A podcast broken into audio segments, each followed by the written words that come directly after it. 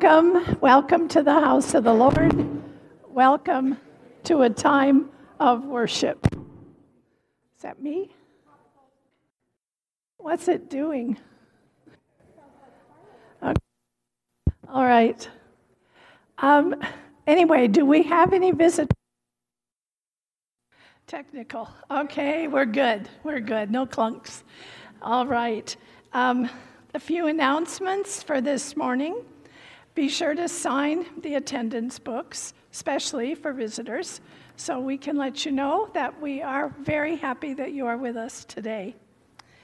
Uh, VBS will be starting this week. Carrie, would you like to say a few words? VBS is this Friday from 5:30 to 8:30 p.m. as well as Saturday. Um, we've been working hard the last five to six weeks on building sets. Um, and I'm so grateful for those who have come every Friday night for Bring Your Dinner Fridays and help building those sets for us. Um, we've really pulled together and used minimal things, and it's been amazing to see what we can do with just what we found around here at church. Um, all of your cardboard boxes that you guys have supplied. Um, we will be setting up those sets throughout the week. Um, if you want to come by, if you want to help us pray over them, um, we'll be here each evening um, at 6:30 p.m. building those sets um, in each different room. Um, if you want more information on that so you can be here, just let me know. Um, please, please, please just pray for us. Um, we only have so far about 10 kids signed up. Um, but we are actually, that's about half of what we had last year, but we had a week long program last year. We are only doing two days this year. It is a weekend. We are also um, competing with the fair that opens up this weekend as well. Um, so a lot plays into that. But we're just so excited to have those 10 kids here to love on them and just be present with us in the Lord. Um, so if you could just pray, pray for those who are volunteering, who are going to be here, for those kids, may they find Jesus, may they feel his love while they're here with us. Um, and then for those families as well who are visiting, uh, may they find a home here at this church. May they feel God's love in that weekend as well. Um, so we'll see you guys all back next Sunday. We'll have all of our sets up. We'll have an ice cream social after service, um, and the kids will have a big bounce house as well. So we can't wait to celebrate with you guys all next Sunday. So thank you so much. Please pray for us.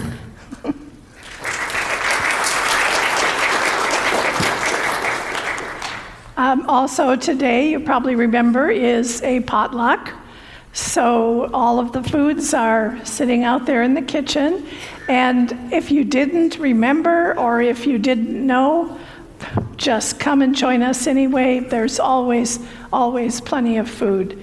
So, join us. Um, the Chargers are coming. So, the end of the month, they will, they will be here using our parking lot. So next week, we will start putting our, the passes in the bulletin. You also received a copy that you could print or from your covenant call, and we will also email it so that everybody who may have a reason to come to the church can get in. And uh, that last Sunday of the month, the 28th, will be the first Sunday practice. So we know that's usually kind of a chaotic Sunday, so we want to plan ahead and make sure everybody has their passes and knows to be here in uh, plenty of time. So, and, and before I, I let you greet one another, we're going to do something a little different today since it's always kind of hard to get everybody to come back to their seats. You've noticed. so, Cornell is going to play some chimes. And when you hear the chimes, then I want everybody to go back to their places and stand there for the call to worship. Okay? Okay. And Nora, thank you for the idea. So now you may greet one another and then listen for the chimes.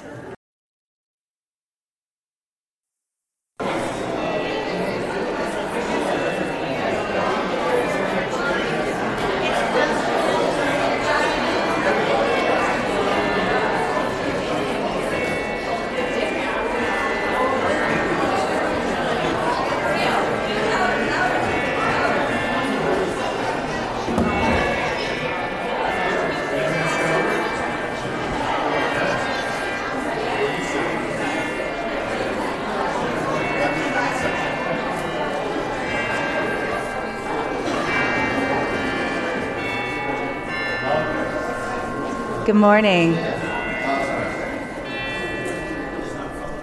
With the chimes, it feels like high church.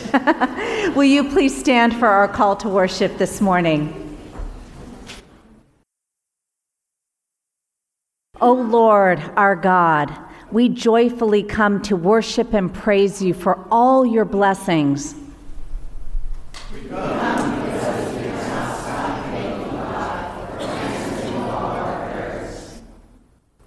We come to sing God's praises and we delight in celebrating God's goodness.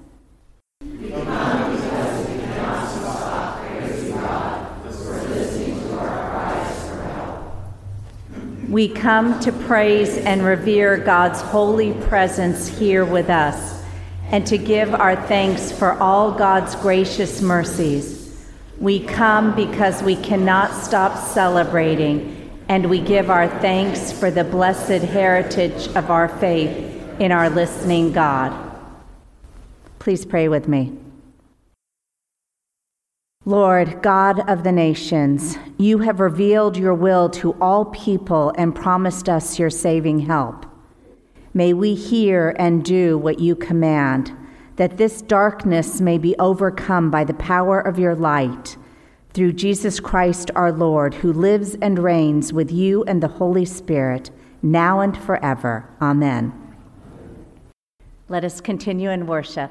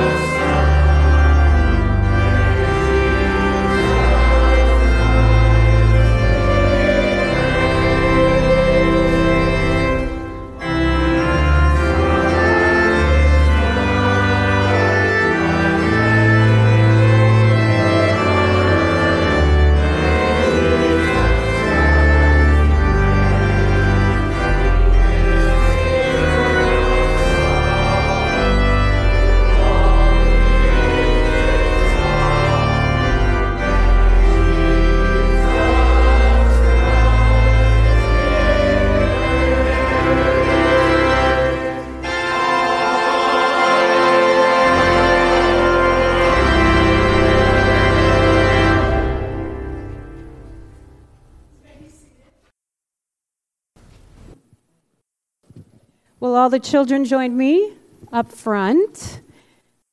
I have a special story for you.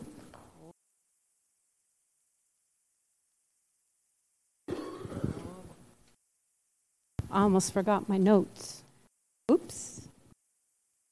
If you'll stand up or get up as close to the top because the table will block your view, um, you might want to migrate that way. Good morning. My name is Terry. Three weeks ago, I got a new name, Mimi. But this isn't about that. So, um, how many of you were here last week? And Pastor Charles invited you to read your Bible. How many of you did that? Okay. so you didn't finish. Okay. I understand that. And that's why we come to church. Because every week, one of the pastors or someone in the church is going to reveal something of God's word from the Bible and you get to learn it that way. And I think that really helps instead of taking that book on your own. And in time, you will start to open it and read it on your own. And we always encourage you to try that. Um, but this morning, we are going to bring a passage and help you learn that. So, who are my football players in the group? Anybody play football? Anybody playing soccer? Gymnastics? Dance? Y'all in front? Baseball. Woohoo. Do you got a nickname? Baseball. Do you have a nickname? When you're up to bat, what do they call you?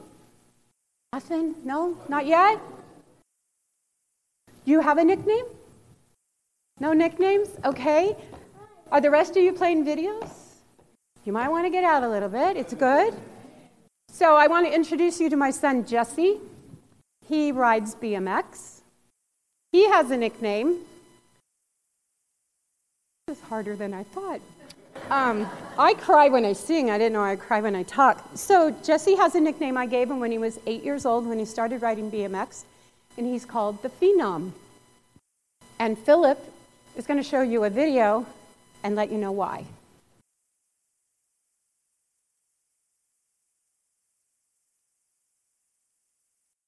Braxton Elson, Hunter Brown, Davin Childs, 70 by Aaron Schritt, Juan Ramirez on the World 3, National 48, Radro, Roman Jaworski, Spencer, Coltrane Cole on the National Age Group 3, and the National Age Group number 1, one of my local boys, Jesse Welch, BA. Jesse Welch and Spencer Cole are the only two riders on the gate. Brandon Crane still has a lead of 25-52. Ah, uh, yeah, here we go.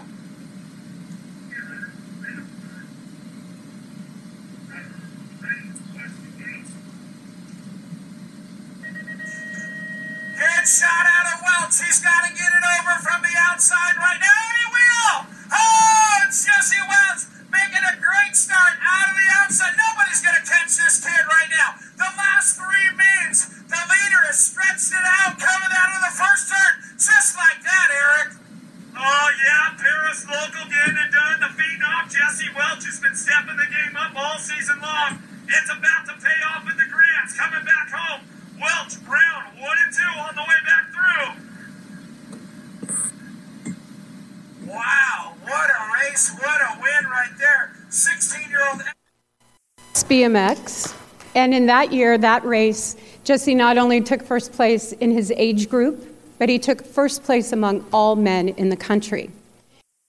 So, in 11 days from today, we are leaving for Belgium for the World Cup Championship. We'll be in Zolder and he is going to compete again um, against, or there will be 146 men ages 17 to 24. And we are here to um, pray for him. And I want to share now what it is in the Bible, where it is in the Bible that protects you when you play baseball, when you play soccer, for all the sports that you do. So in Ephesians chapter 6, verses 14 to 17.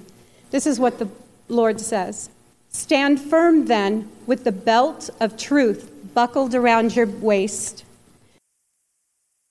with the breastplate of righteousness in place, and with your feet fitted with the readiness that comes from the gospel of peace. In addition to all this, take up the shield of faith with which you can extinguish all the flaming arrows of the arrows of the evil one. Take the helmet of salvation and the sword of the Spirit, which is the Word of God. And this is the verse that we pray over Jesse whenever he competes, whether it be locally or nationally or now in Belgium. So I was wondering, you know how we all lay hands on people when we want to pray for them? I was wondering if you all would lay your hands on Jesse and if you would lay your hand forward. I'd like to offer a prayer.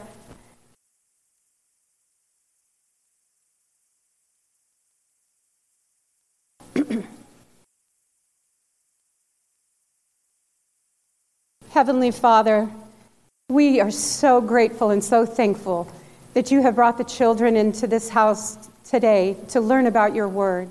And Father, it's amazing that you have words in your Bible that teach us about safety and how to protect ourselves in battle. Father, I ask that you protect Jesse as he rides in Belgium, that you grant traveling mercies as we travel there. Father, I'm grateful that I get to join them, that the whole family gets to go. Father, I ask a special request that you expedite, find, and transport Carmela's passport, that it arrives tomorrow so that she can join us. Lord, we just are so grateful that you take care of us, that you love us. And all God's children said, Amen. Amazing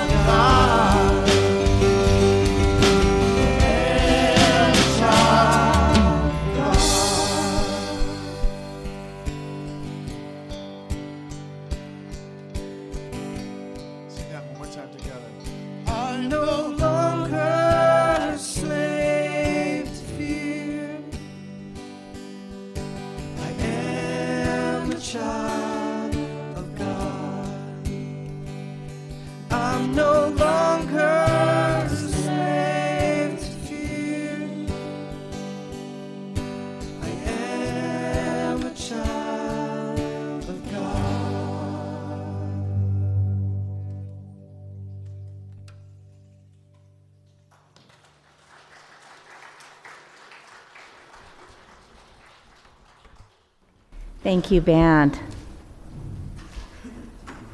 The proof of God's amazing love is this that while we were still sinners, Christ died for us. And because we have faith in Him, we dare to approach God with confidence. So, in faith and penitence, let us confess our sin before God and one another together.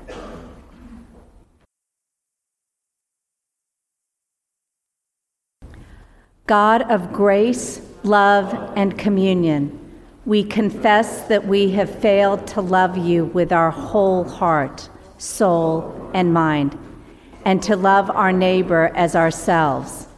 We ignore your commandments, stray from your way, and follow other gods. Have mercy on us. Forgive our sin and raise us to new life that we may serve you faithfully and give honor to your holy name. Amen. Hear the good news. Who, who among us is in a position to condemn? No one. Only Christ, because Christ died for us. Christ rose for us. Christ reigns in power for us. Christ prays for us. Anyone who is in Christ is a new creation. The old life has gone and the new life has begun. Know that you are forgiven and be at peace. Amen. Please rise.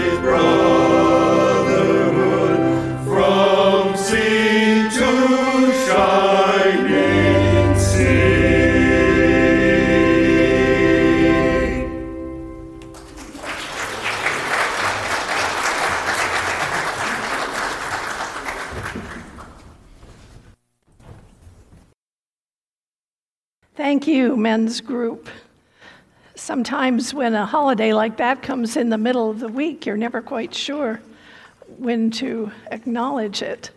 So, even though a few days ago was 4th of July, we celebrate.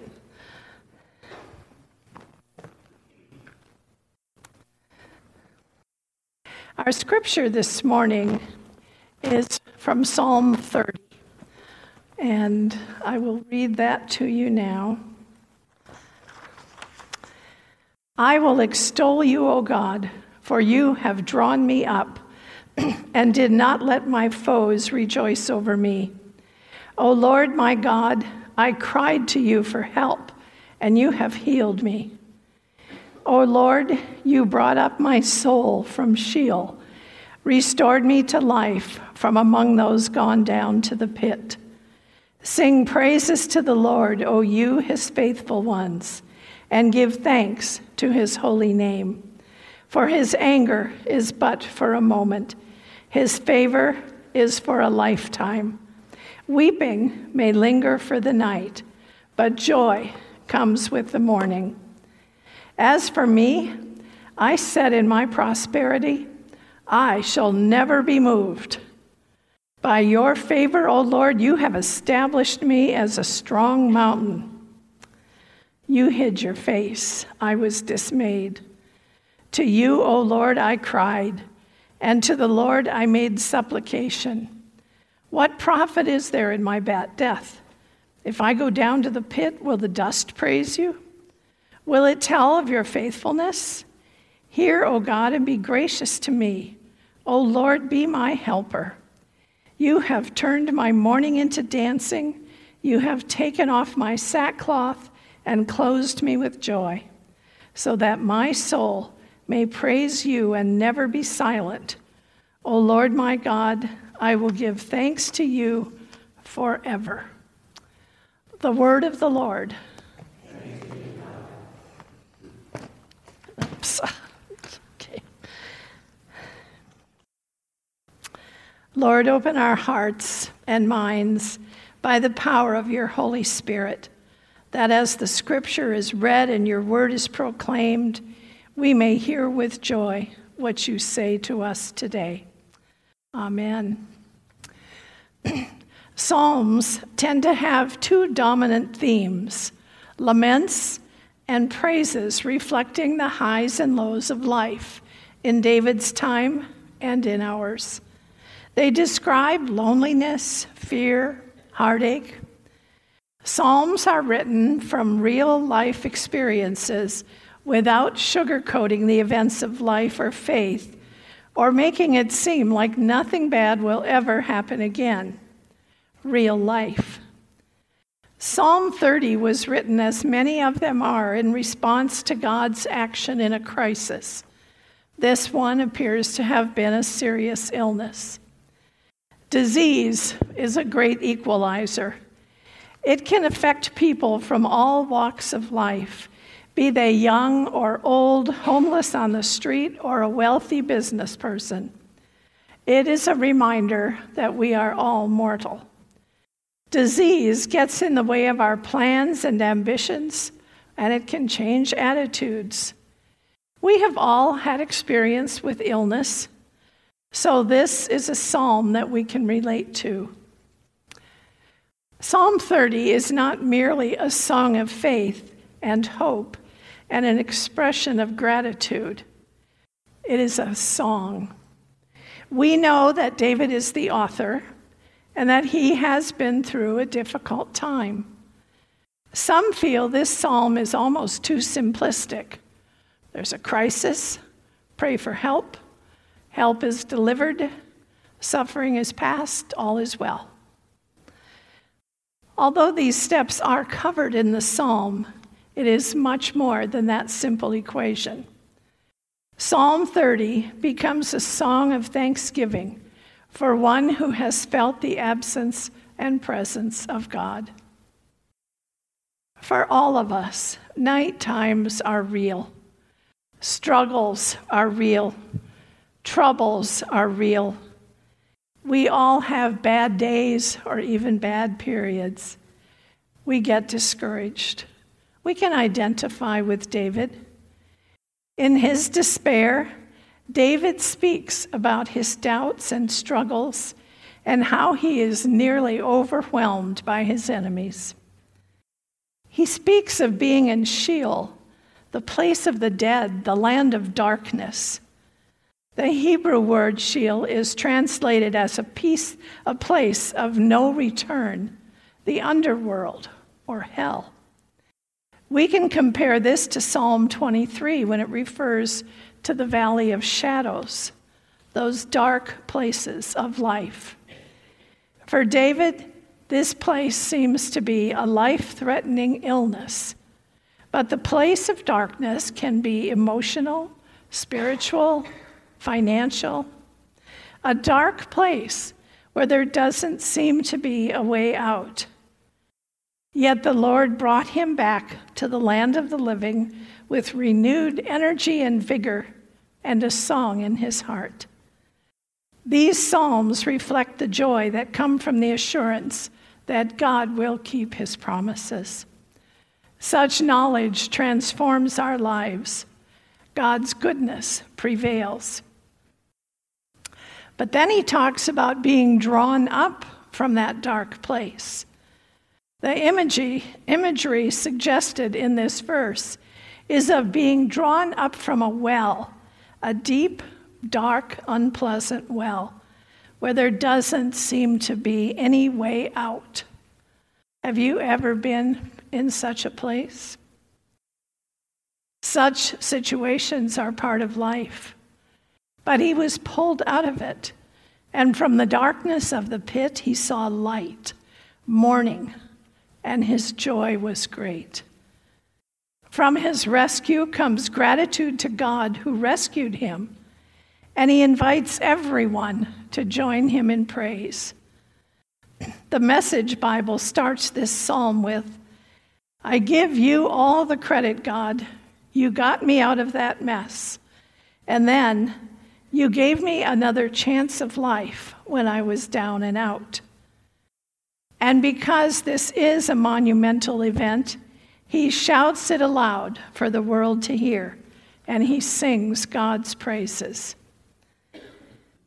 David also acknowledges his sense of overconfidence in the good times. He refers to when I was comfortable or secure and all was well. I will never stumble. During such complacent times, it is hard to imagine that all too quickly life can change. He thinks he is set. When things are going well, it may be that we forget our dependence on God. He believed that prosperity was based on God's favor and misfortune on God's absence. It is hard to accept then when life cause, comes crashing down. Loss of wealth, health, power can sweep away that confidence abandoned by God. In this psalm, the writer had altered his thinking and now believes that when the next distress arrives, which it will, he will remain forever thankful, even if, as he offers prayers for help. He turns to God. He has a new awareness of God's presence, even in suffering, where he had formerly presumed God was absent. God's anger and weeping are but for a moment in a life full of joy and hope. What David discovered is that God was and is present in joy and in sorrow, in suffering and in health, in all the times of our lives. It is faith that allows us to see God present especially in the bad times. Faith opens us up to God's sustaining, healing presence. In difficulties, we can trust because of a belief that something else is possible. The purpose of his very existence then was to praise God. There is a message for us in this psalm. First, do as David did when in a crisis pray. David wrote, I cried out to you. David knew where to turn when he needed help. His cry was to the Lord. Not only was he admitting his human weakness, he was exhibiting his faith. And even though he felt God had abandoned him, it was to God he prayed. When I worked as a hospital chaplain and I was visiting with a patient, I would usually ask if they would like prayer. Many times the answer I got was, No, everything is fine right now. So the only time we pray is when we need help? First of all, no, everything isn't okay, or you wouldn't be in a hospital. Second, it's all right to pray and talk to God when things are fine. God even likes us to do that. Or how about giving thanks that you are in a good place? Or pray for someone else whose day is not so fine. In the story of Naaman we heard last week, Naaman went to the prophet Elisha as God's representative to request healing from leprosy. He asked, hoping and believing in God's goodness and power. As a church and as individuals, we face challenges, but because of God's faithfulness, we make it through. Scripture reminds us in Chronicles if my people who are called by my name humble themselves, pray, seek my face, and turn from their wicked ways, then I will hear from heaven and will forgive their sin and heal the land. Pray, seek my face. Then we must know that God hears your prayers. In a crisis time, people often feel that God has abandoned them or is not listening to them. I have talked with people who were going through difficult times who did not want prayer because they were angry at God. They blamed God for their misfortune and didn't want to talk to him. We know that the psalmist was a man of God. We consider ourselves children of God. Unfortunately, that does not exempt us from any bad things ever happening in our lives. When Rabbi Kushner wrote, When Bad Things Happen to Good People, he presented the idea that pain and suffering are a part of life, no matter how close to God one is. Life at times can seem like a roller coaster. Okay, I'm not working this. Philip, can you put that picture up for me? Okay. With all of its twists and turns and ups and downs. In the passage I just read, God promises, I will hear from heaven. Psalm 40 begins I waited patiently for the Lord. He inclined to me and heard my prayer. Imagine what it means to incline to someone. To hear someone so intently means to lean forward, to cup your hand behind your ear, and give your full attention to what is being said. God inclines to us and hears our prayers, always. There is that, this is where faith comes in. Can I get the next one? Picture the trapeze act in a circus. The person letting go of the swing and flying toward the catcher has to have great faith and trust that they will be caught or they would never let go. When we pray, we do so with great faith and trust that our prayers are heard by the one who can help us or catch us. but it can still be a scary time. And after we pray, we watch to see how God responds. Again, in the passage from Chronicles, after God promises to hear the next promise to forgive their sin and heal the land, God responds. In this psalm, David is lifted out of the darkest pit, out of what he describes as hell. In Psalm 40, he speaks of a slimy, desolate pit, muddy, miry muck, and the Hebrew word refers to roaring waters with it. A pretty bad place. And again, he is lifted up. Some may read this psalm to say that we pray fervently for help, we are delivered, and suffering is a thing of the past. That would be nice, but God has not promised that. Too simple. We are not so naive as to believe nothing bad or sad will ever happen again. In the Sermon on the Mount, Jesus proclaimed, Blessed are those who mourn, for they shall be comforted. Those words bring hope in the midst of constant or ongoing struggles. In this psalm, we hear that joy comes in the morning. We have all been through bad times and have come out on the other side. I have had patients who I had seen through hard times and saw them again in happier times. And I've asked them if they ever could have imagined they could be this happy and full of joy again. In the middle of a crisis, it's hard to believe. And it's okay to feel the pain of the moment. Joy comes. Jesus felt many of the feelings we have. And we know that at the death of Lazarus, he wept. Such pain is real.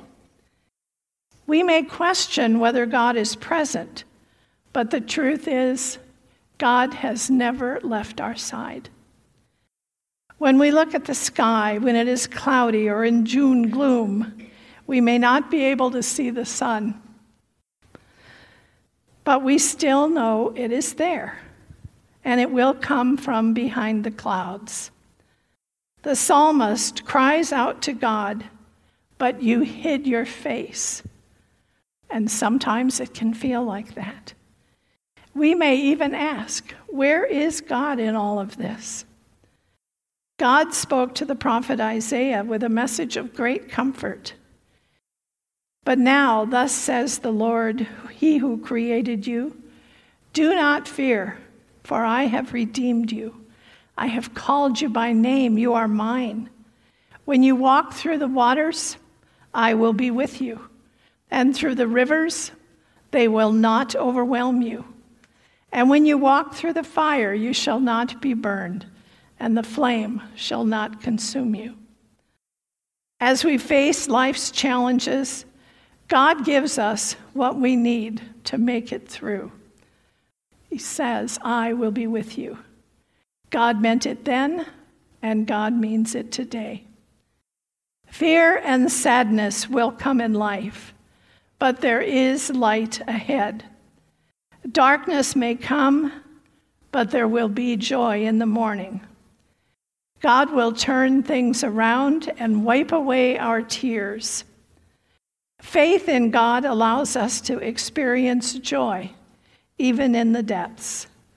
Our task is to hold God's hand when walking through the night and to thank Him for the blessings of the morning.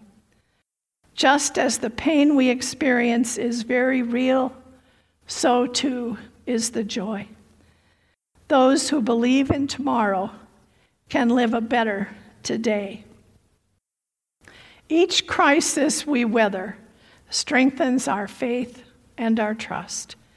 We can hold on to those words of Psalm 46 God is my refuge and strength, a very present help in trouble. Therefore, I will not fear. The Lord of hosts is with me. The challenge to us is to find God in the suffering. When we look at the world around us, or even our own little world, there is so much tragic suffering, so much injustice, so much pain, it almost seems inappropriate to talk about dancing for joy. How can one feel happy looking at these things? The answer the psalm of praise to God reflects faith and hope that wherever we are, whatever our circumstances, we are constantly surrounded by God's love. Let me repeat that. Wherever we are, whatever our circumstances, we are constantly surrounded by God's love. For that we give thanks. These praises reflect a joy inspired by God, the confidence that God will never fail us or forsake us, but will be a very present help, no matter what the circumstances. How do we know God is present? Look back over your life, especially the difficult times. What events happened that saw you through? Who was there for you? What help did you receive just when you needed it? The friend that calls at just the right time, the meal that arrives in the hand of a neighbor, the prayers and encouragement of others. These are not just random acts or coincidence. They are manifestations of God's presence and love. If you look, you will see God in the face and hands of others. We know we can let go of that trapeze and we will be caught.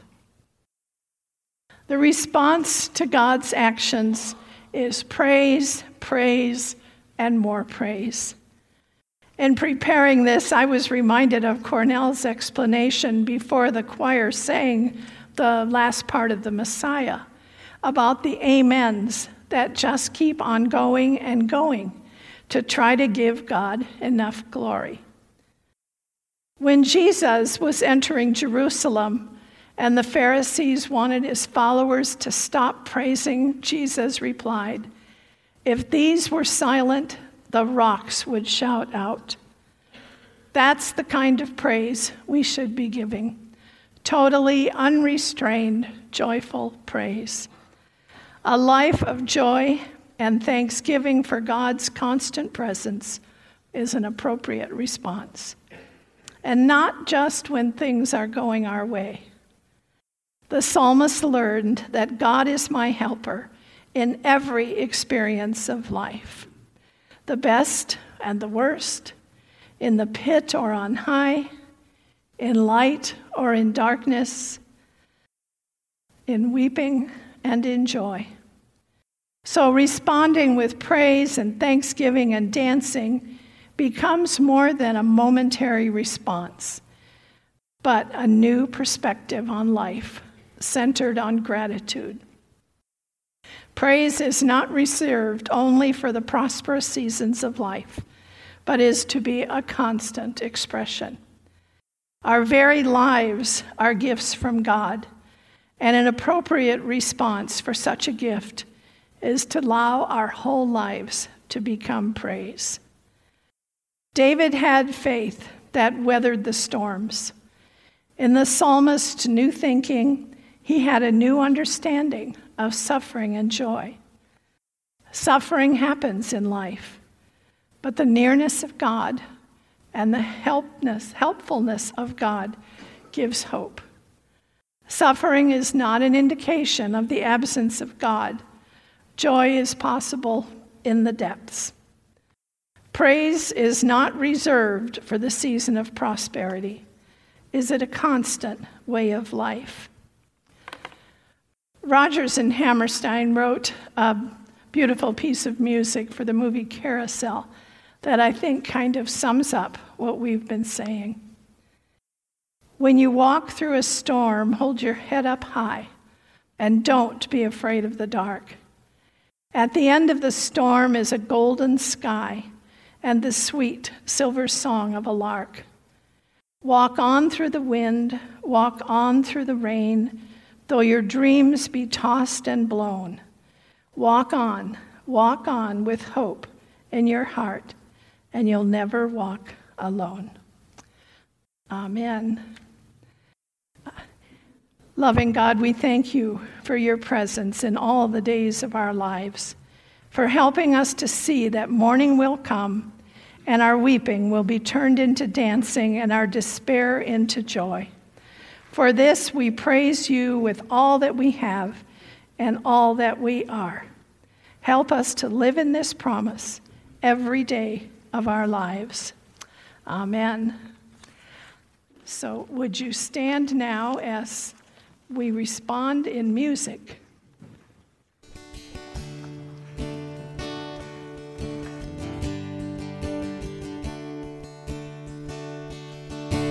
Steadfast love of the Lord never ceases. His mercies never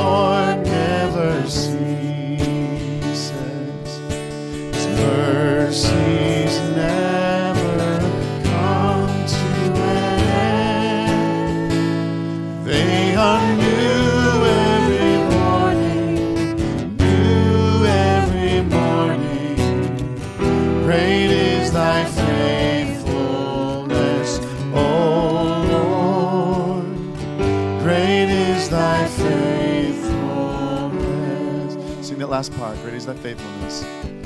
Great is thy faithfulness.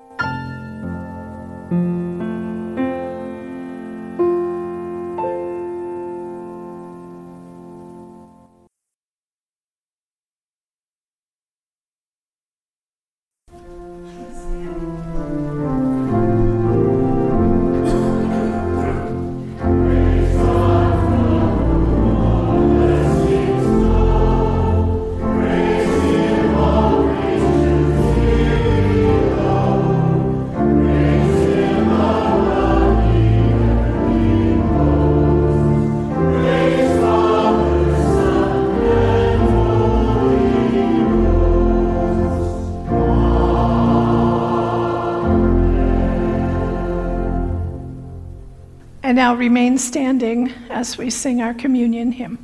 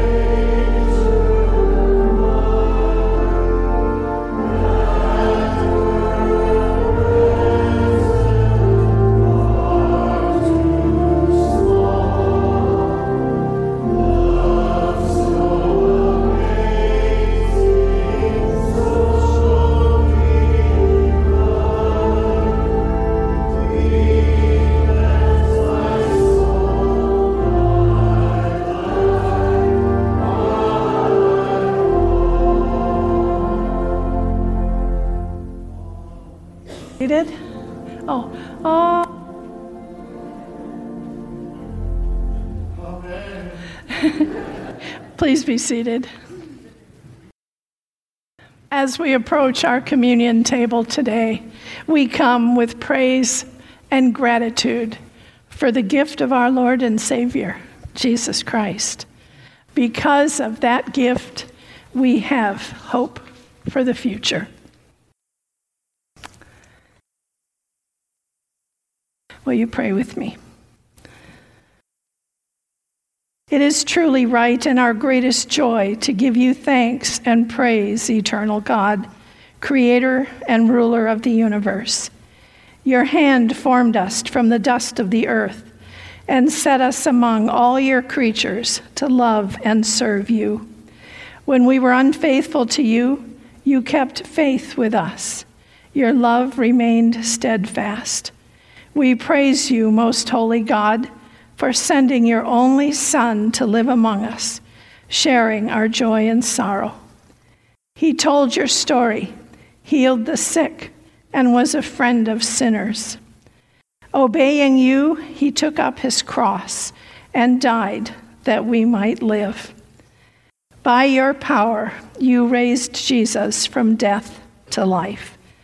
Through his victory over the grave, we are set free from the bonds of sin and the fear of death to share the glorious freedom of the children of God. In his rising to life, you promised eternal life to all who believe in him. We praise you as we break bread in faith that we shall see the risen Christ among us. Glorious God, pour out your Holy Spirit upon us and upon these gifts of bread and wine, that the bread we break and the cup we bless may be the communion of the body and blood of Christ. By your Spirit, make us one with Christ that we may be one with all who share this feast, united in ministry in every place. Remembering all your mighty and merciful acts, we take this bread and this drink from the gifts you have given us and celebrate with joy the redemption won for us in Jesus Christ. Accept this, our offering of praise and thanksgiving, as a living and holy offering of ourselves that our lives may proclaim the one crucified and risen through Christ our Lord. Amen. Hear the words of the institution of the Lord's Supper. The Lord Jesus, on the night of his arrest, took his bread, and after giving thanks to God, he broke it and gave it to his disciples, saying, Take, eat. This is my body broken for you. Do this in remembrance of me. In the same way, he took the cup and he said, This cup is the new covenant sealed in my blood, shed for you for the forgiveness of sins. Every time you eat this bread and drink this cup, you proclaim the saving death of the Lord Jesus Christ until he comes. With thanksgiving, we offer our grateful praise. This is the joyful feast of the people of God. They will come from north and south and east and west to sit at table. According to Luke, when our risen Lord was at table with his disciples, he took bread and broke it and gave it to them. And their eyes were opened and they recognized him. Today, we, acting in his name, say, Take, eat. This is my body broken for you. Do this in remembrance of me.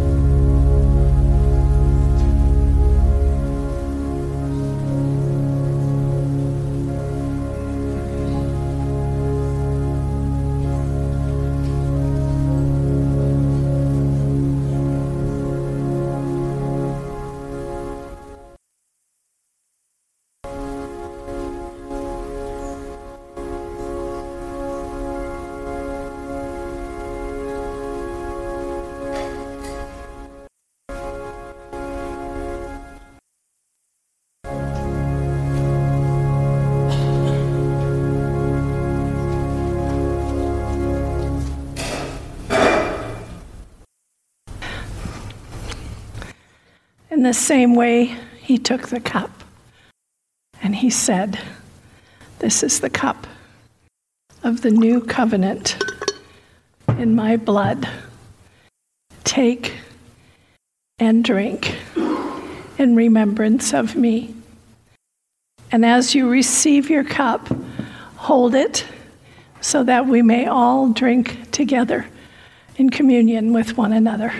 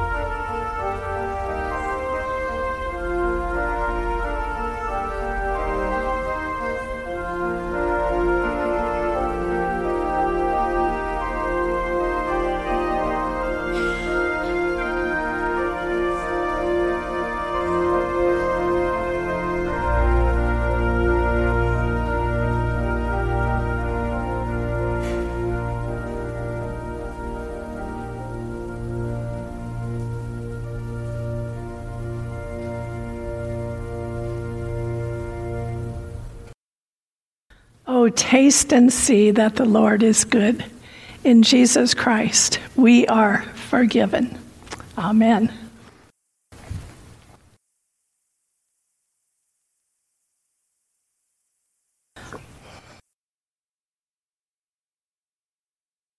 I will give the benediction next, and then we will do as we usually do and conclude with the singing of the Lord's Prayer. Our reminder today is that God is always, always present. And even though we go through hard and difficult times, that because of the love of God, joy comes in the morning. And because of that, we shout our praises. And may the Lord bless you and keep you. May the Lord make his face to shine upon you and give you peace today and every day. Amen.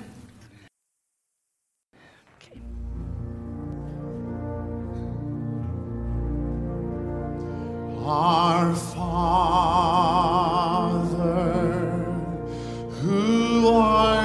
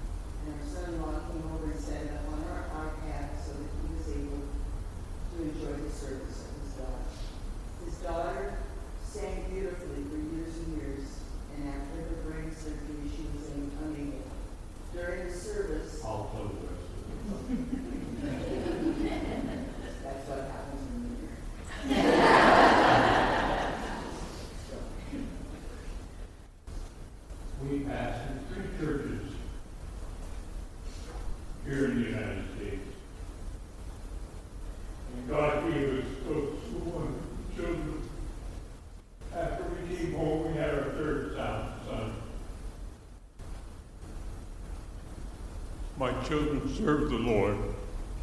They're, they don't. They come to the church. They came the first time we came, and I said to them, "Now this will probably be the last church I'll ever live attend." And is can you hear me? My mind is going as well. Well, I when my children became of age, they helped us out in all the churches that we pastored. One played the organ, and the other one played the piano. And it was wonderful to know as I stood there in the pulpit that my children were helping me, were helping us pastor that church. I sent them away to college.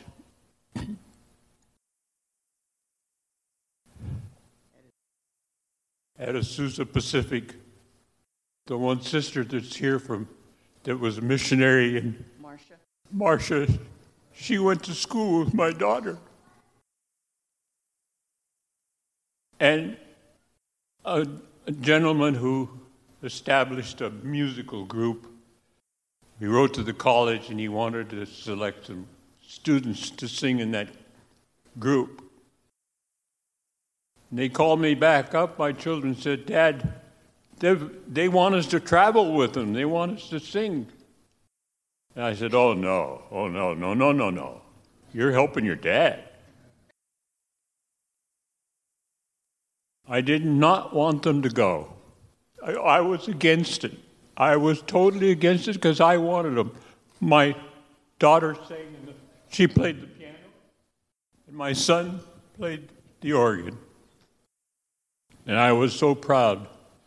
And I have so much to give thanks for what God has done, even though I was, I was against it. They, went, they left. I didn't even tell them goodbye. Months went by and I didn't even talk to them because I was so disappointed that they weren't helping their dad. But to show you how God is, how wonderful He is, how could we not give thanks when He deserves all the blessings in our lives when we're not worthy of the blessings that He bestows? And that's why I wanted to say, I was not going to say anything today because Diane knows that I'm not too good on the words.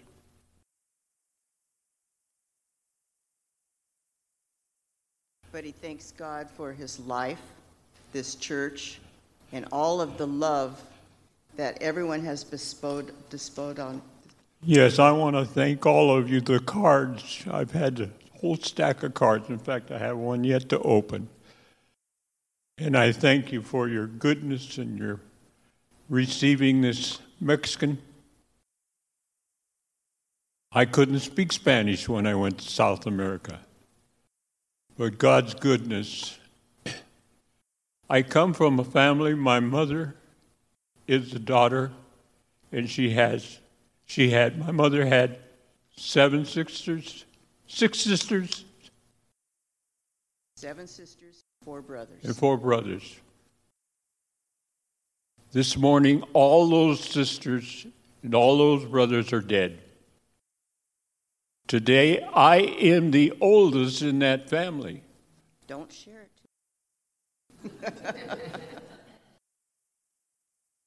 So much, so much to give thanks to the Lord for what He's done in my life. But mainly, he wanted to say that he appreciates everyone in this church so much and the love that through his sickness and now through the death of his daughter and this love at this church, we know now why we came to this church.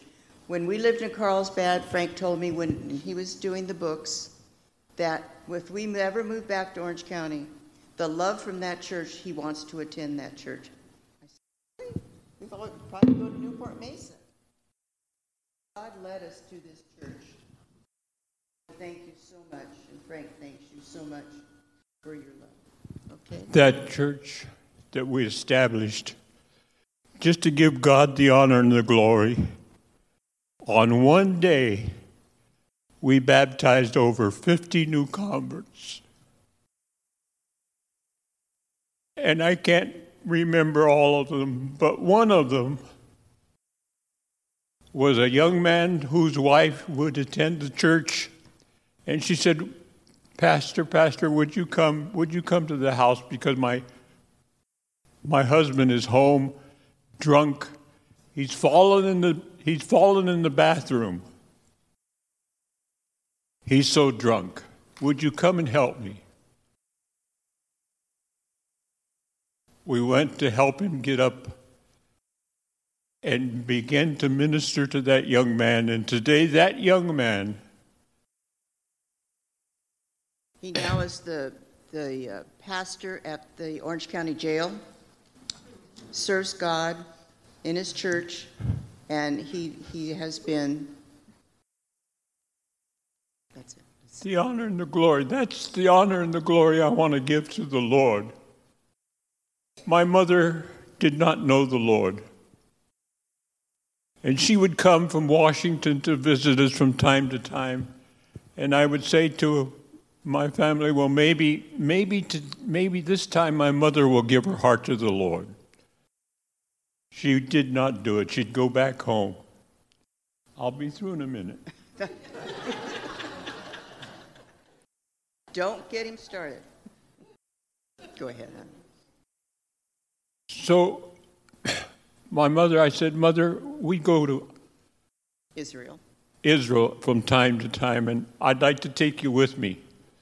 Oh, no, she didn't want to do that. She, she'd rather go to Hawaii or some other place, not, not, not to Israel, but she went. On, on, on the plane, because at that time I worked for,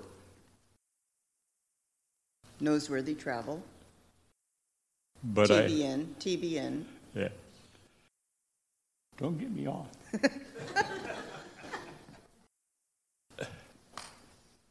but she was sitting on the plane, and one of the ladies said, Oh, I'm so excited we're going to go to Israel. My mother was still like her son. You know, just didn't want to do the, what God, God wanted her to do. The next morning, we were in Israel, and they come running to me, a group of Christians, and said, Your mother, your mother, your mother's giving her heart to the Lord. She's, she's praying right now. God bless me to baptize my mother in the Jordan River. in the Jordan River. That's how good God is to us, and yet we're so stubborn. Well, in that long time that we started that church, my son played the organ, and my daughter played the piano. I probably already told you that. You need, I'll tell you again.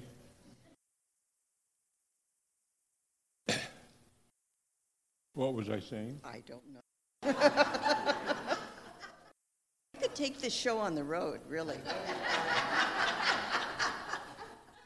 So I was so proud of the fact that my son and my daughter were helping us, and they were a blessing. They'd come down from, from college to help me. And here this guy comes along and he wants to take them traveling all over the world singing. I don't know why. But he took them, and I was so disappointed, so down, I would, couldn't see why God was taking my son and my daughter. They traveled all over the world, and I thank the Lord for the blessing that they were. On one occasion, I'm almost through. They're, they're serving. Yeah, I'm almost through. Okay. Go sit down. No, no, I wait with- for you. I was so proud, but yet I was so disappointed that it had happened. I didn't want that to happen. I, I didn't even tell him goodbye. I was so disappointed. I'm It's getting off of it, but you're getting me off of it. Okay, go ahead. So I was so thankful, so thankful. I had been dieting this particular Sunday morning. And as I was leading song service, and my son was at the piano, and my daughter was at the, the at the organ, or vice versa, either one. And I couldn't understand. But I was leading the song service, and all of a sudden, my pants went clear down to the floor. but I was behind the pulpit. No one saw me but my son and my daughter did. We've had a lot of laughs about those crazy things that happened to Dad. They traveled with that group for over three, three years. And when he finally came home, both of them said, Dad, we want to show you something. We want to show you something. And sitting in the driveway was a card that they had saved up money those three years, some of their money that they received singing for this group. See how good it is. They said, Dad, we bought this car for you. God is so good. He's so good to us. Why can't we take a few minutes and praise the Lord when we should? So this morning, unexpectedly needed to come to church this morning. I did not intend to say a word. But this morning I give God the praise and the glory.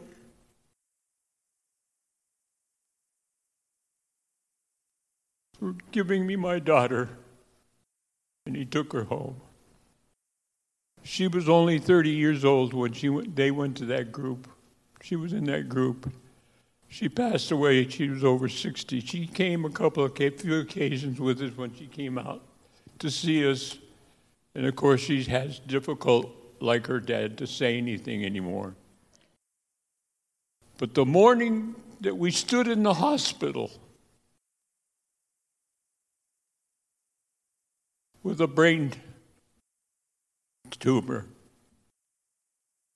the doctor, I stood right next to the husband and the doctor, and the husband said, What can we expect? He said, I'm sorry. He said, She only has 15, Six months.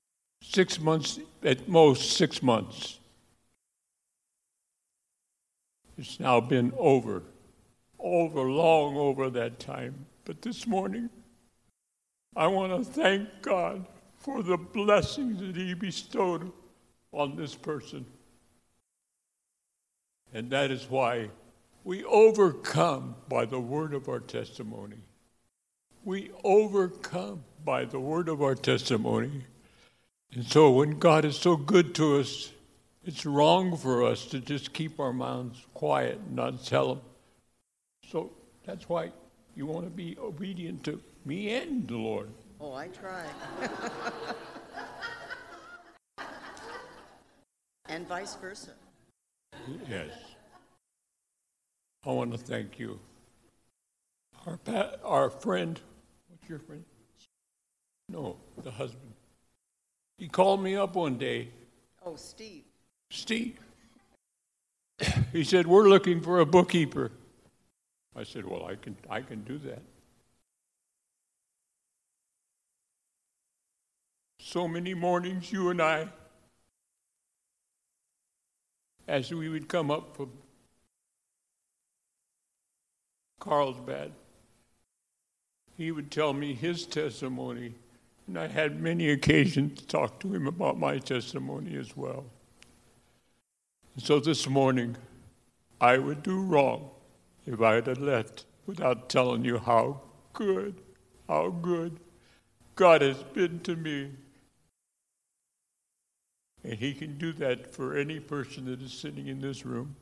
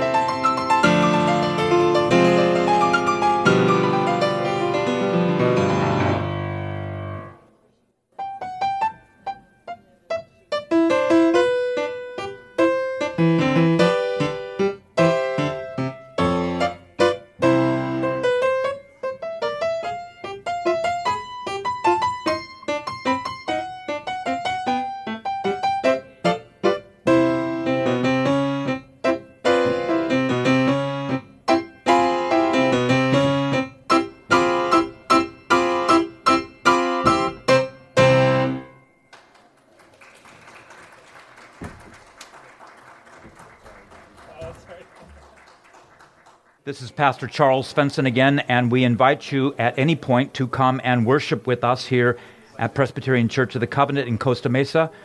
We trust that God has been honored by this worship service and that you have been blessed. God be with you.